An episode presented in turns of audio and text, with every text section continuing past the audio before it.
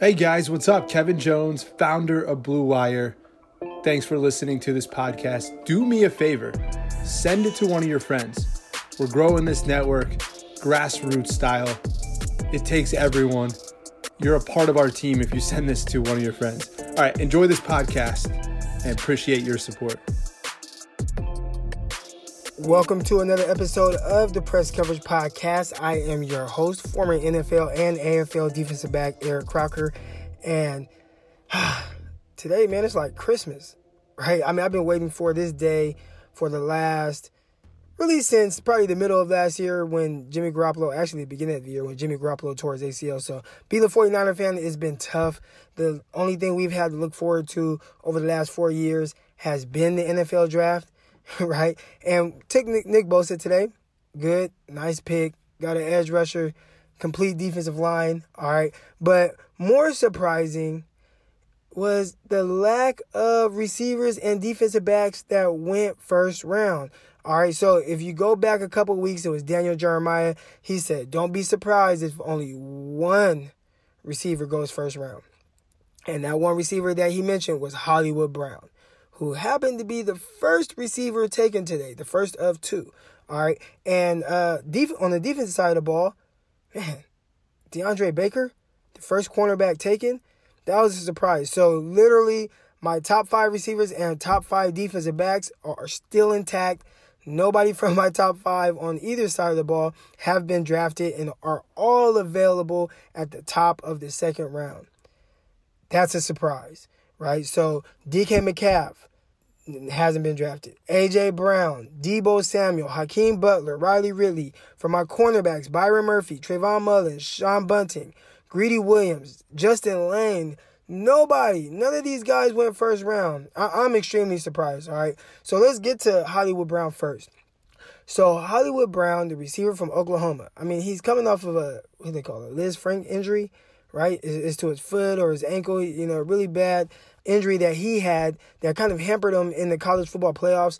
You know, you go back to the Alabama game, he was not himself. He was not himself. You know, he kind of was, you know, dropping balls. You could tell that a lot of his focus was on that that that foot that was, you know, hurt, right? It was hurting him. So he dropped a few passes, three, four passes. I was like, man, what's wrong with this guy? And everybody told me like, oh, he's hurt. And I'm like, okay, so that's the issue. So, but he still, you know, regardless of all that, extremely explo- explosive player. It makes a lot of sense for him to go to the Baltimore Ravens, right? And my thought process is they have a quarterback who's not the most accurate, right? Lamar Jackson, he is not the most accurate quarterback. He's probably not going to hit guys on, you know, just, you know, consistently tight window throws, slants. So what do you do? right? A lot of times when you have a quarterback like that, you do one or two things. You get them a very large receiver where the catch radius is a lot, you know, larger than a smaller guy. So he just has to throw the ball to an area and the receiver can go up and get it. Or you get you a speedy guy that's just to have a ton of separation and you just throw it out there as far as you can and you lead him and he runs underneath it. And they went with that route. The Ravens went with that that route for Lamar Jackson. So Hollywood Brown, the speedster. I'm, I'm really excited to see how that works out. My 49ers actually play the Ravens later in the year, so we'll see how that works, see if our guys can run downfield with this kid. You know, it sounds like he's going to be missing a lot of offseason OTAs, mini camps, but should be ready to go by training camp. Now, the other surprise was, or this was, was a surprise, N'Keal Harry. My notes on N'Keal Harry aren't very good. But when the Patriots draft him, it's like you start second guessing everything that you thought about a player, right? It's like, man, the Patriots drafted him. Like, what do I know? Because I, I don't have him in my top five. And then I said, you know what? The Patriots don't have the best track record for drafting receivers. So maybe I'm not wrong, right? So N'Keal Harry, let, let, let's get into him. I think he's a bigger slot. And if you kind of look at what the Patriots have done with the receivers, I mean, they, they have slot receivers, right? So he, he's probably not going to play in the slot there, and he's nothing like the slot receivers that that they currently have. He's not like the Julian Edelmans or the Danny Amendolas that they, you know, previously had. He's a lot bigger. He doesn't create as much separation. But one thing with the Patriots that I, have known them to do is use guys for a very specific role. They usually don't use guys for multiple roles. So, you know, think, you know, about a guy like Odell Beckham. That's my favorite receiver, so that's the first guy that came to my mind. If you watch him play for the Giants and now Browns, but for the Giants, they moved him everywhere. He played outside on the left, outside on the right, played in the slot. They start him out wide, motion him down, tight splits. They do all these different things with him to free him up, give him the ball. He was a focal point of the offense. The Patriots don't run their offense like that. They have specific roles for everybody. And I think they're going to have a very specific role for N'Keal Harry. Now, what exactly that is, I'm not 100% sure yet, but I do know that does give, you know, Tom Brady another downfield threat especially if you don't have Josh Gordon coming back. So it was a very surprising pick just because of the notes I had on him. Struggled with separation. Uh, when guys weren't scared of him, he was, you know, it was hard for him to, you know, get off of guys. He doesn't have good releases. There's all these little the nuances of route route running, just being a receiver that he's gonna have to learn. We saw guys like, you know, Chad Ochocinco struggled with that, right? Chad Johnson went there. We thought he was just gonna be some great receiver, and he and he, and he struggled. I mean, he barely even played. And I could see something like that happening with N'Keal Harry. Now, I'll never, you'll never see me um, label someone a bust before they even step on the field. And a lot of times I give guys two to three years to kind of really prove exactly, you know, who they are or are they going to get better? Are they going to work out? All right. So I'm not going to get into what N'Keal Harry, what I think he will be. But what I've seen so far is he struggles with a lot of the little things that I believe the Patriots are looking for. And since they drafted him, and they know more, a lot more than I do, I'm probably completely wrong on this. All right. So, N'Keal Harry, I, I wish the best for him, the Patriots, all these guys. I want to see these guys succeed, but I'm very surprised with where he went and who he went before. All right. So let's get into some of these guys, or or, or you know, let's jump to the the cornerback side now. So with the cornerbacks, again, I listed off a lot of guys that have not been drafted.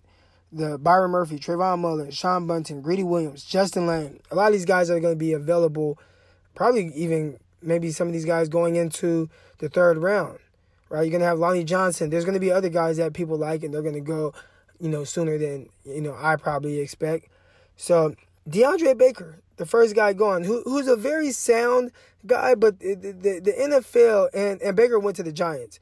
And we all remember when the Giants drafted Eli Apple extremely high one year. And that was a surprise. They've done it again. This, you know, trading back into the uh, the end of the first round and grabbing DeAndre Baker. DeAndre Baker is he's a safe pick, right? I, I don't think that he has a high ceiling. But I don't think his floor is maybe as low as some of the other guys. He's a very physical corner. He's a solid press man guy. I, I thought he got a little lazy in zone coverage at times um, with his eyes, maybe eyeing the quarterback a little too much and not his keys, and was late to some things. And, and there were times I pointed out, I believe they were playing against the, they were playing against Alabama. And they, they had him, but they didn't throw the ball that way. And, I, you know, if you guys follow me on Twitter, maybe I'll do a thread where I point out some of these plays. But overall, I, I think he's a very sound defensive back, but he just doesn't have that top end elite ceiling. And typically, when you see guys go first round, especially at cornerback, that's what guys are looking for. So I, I've Greedy Williams is not my number one cornerback, but I expected him to go first just because he has the length, right? He's 6'1, 6'2, long arms, quick feet, good hips. He has the elite speed. Ran a 4.38 40 at the combine. Typically, that's the guy that people look for, um, you know, to go high, right? And and he didn't. I'm very, I'm extremely surprised to see a lot of these guys in the second round. Now, let's figure out some landing spots for some of these guys, okay? And, and I'll start with the with the receivers. DK Metcalf, where is he going? There was something that came out uh, earlier today about his visit with the 49ers. They didn't mesh well for whatever reason. So, you know, I know the 49ers were poking at players and giving them constructive criticism. Some guys take that well, some guys don't. It sounds like maybe DK Metcalf didn't take that very well with the 49ers, and who knows how his interviews went with other teams. It doesn't sound like it went all that well. AJ Brown, a guy who I'm extremely high on. I think he's a very versatile receiver. He lines up in the slot. Uh, he can play outside. I believe in the NFL, he's going to be more of a guy that plays outside but can slide down inside. But maybe that's why he dropped, right? Maybe guys view him more as a slot. And some guys, some teams aren't going to put as much value into a slot receiver. And then you have Deebo Samuel. I thought that Deebo would go second round regardless. Now you have some some teams that might need receivers coming up, right? Arizona Cardinals, they pick first. They pick first in the second round. You have an aging Larry Fitzgerald. You just got Christian Kirk. You have Chad Williams from Grambling, who's whatever. I can very well see them taking a DK Metcalf. I can see them taking AJ Brown. I can see them taking Hakeem Butler. I don't know about Deebo Samuel because his skill set is very similar to Christian Kirk, but I believe that DK, AJ, Hakeem Butler, one of those guys might come off the board for Arizona Cardinals. After that, you have the Raiders picking. I don't know if they're going to take a receiver just yet. They did put a lot of resources into receiver position in the offseason. You had the Antonio Brown trade. You had the Tyrell Williams signing. They also signed Grant, uh, the former, what was he last year? Maybe the Colts? I know before that he was with the Redskins. He's not bad. So we'll see if they're willing to add somebody. And then after that, yeah, my 49ers. And we'll, we'll, we'll see what the what the 49ers do. If I had to guess, I would say Deebo Samuel. And I'm catching a lot of grief on, on Twitter because people are like, well, you love DK. AJ Brown's there. Hakeem Butler. Why would they draft another guy that's similar to Pettis? And, you know, me, I don't look at size. I just look at what can this guy do for our team? What does he bring to the 49ers that nobody else currently brings, right? And if you look at Dante Pettis, he's nice, very good routes, knows how to get open, but he's not an alpha receiver. I don't think he's a heavy target guy. Uh, hasn't been very good catching the ball in traffic. Now maybe he gets better at some of these things, but contested catches, all those things, it was something that looked like it might hurt him a little bit during the preseason and it carried over into the regular season. He was banged up a lot. That was tough. All right, so Deebo, tough. You can use him on all levels of the field. Plays extremely well. You know, I, I gave my breakdown a lot of these guys. I just want to see where these guys are going to go. Again, I'm extremely, extremely, extremely surprised to see my top five receivers and my top five defensive backs still available. All right. Now, day two is coming up tomorrow rounds two, rounds three. I'm very curious to see who on this list actually lasts to the third round. There's some receivers that I haven't even mentioned. Kelvin Harmon, uh, J, JJ Ar, Arcega Whiteside, uh, Miles Boykin, right? There's some cornerbacks that I don't have in my top five. Lonnie Johnson.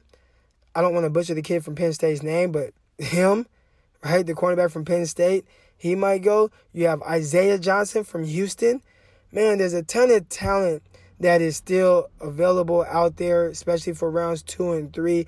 I'm extremely excited to see how this whole thing plays out. As these guys get drafted, I'll see, I'll be on the road, but I'll see if I have threads available, ready to go.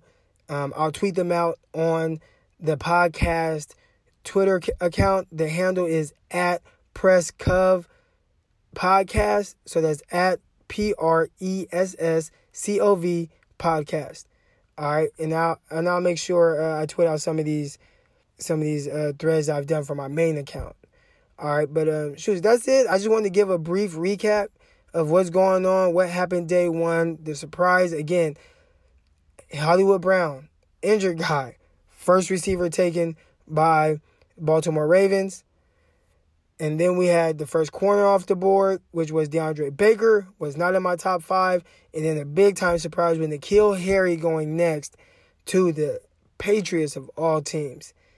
Man, I'm excited to see tomorrow. So you guys check back in. I'll be doing a recap of day. I should have that late tomorrow night.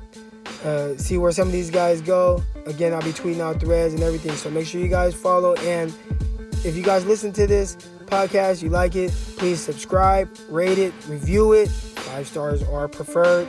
And I appreciate your time right here on the Press Coverage Podcast.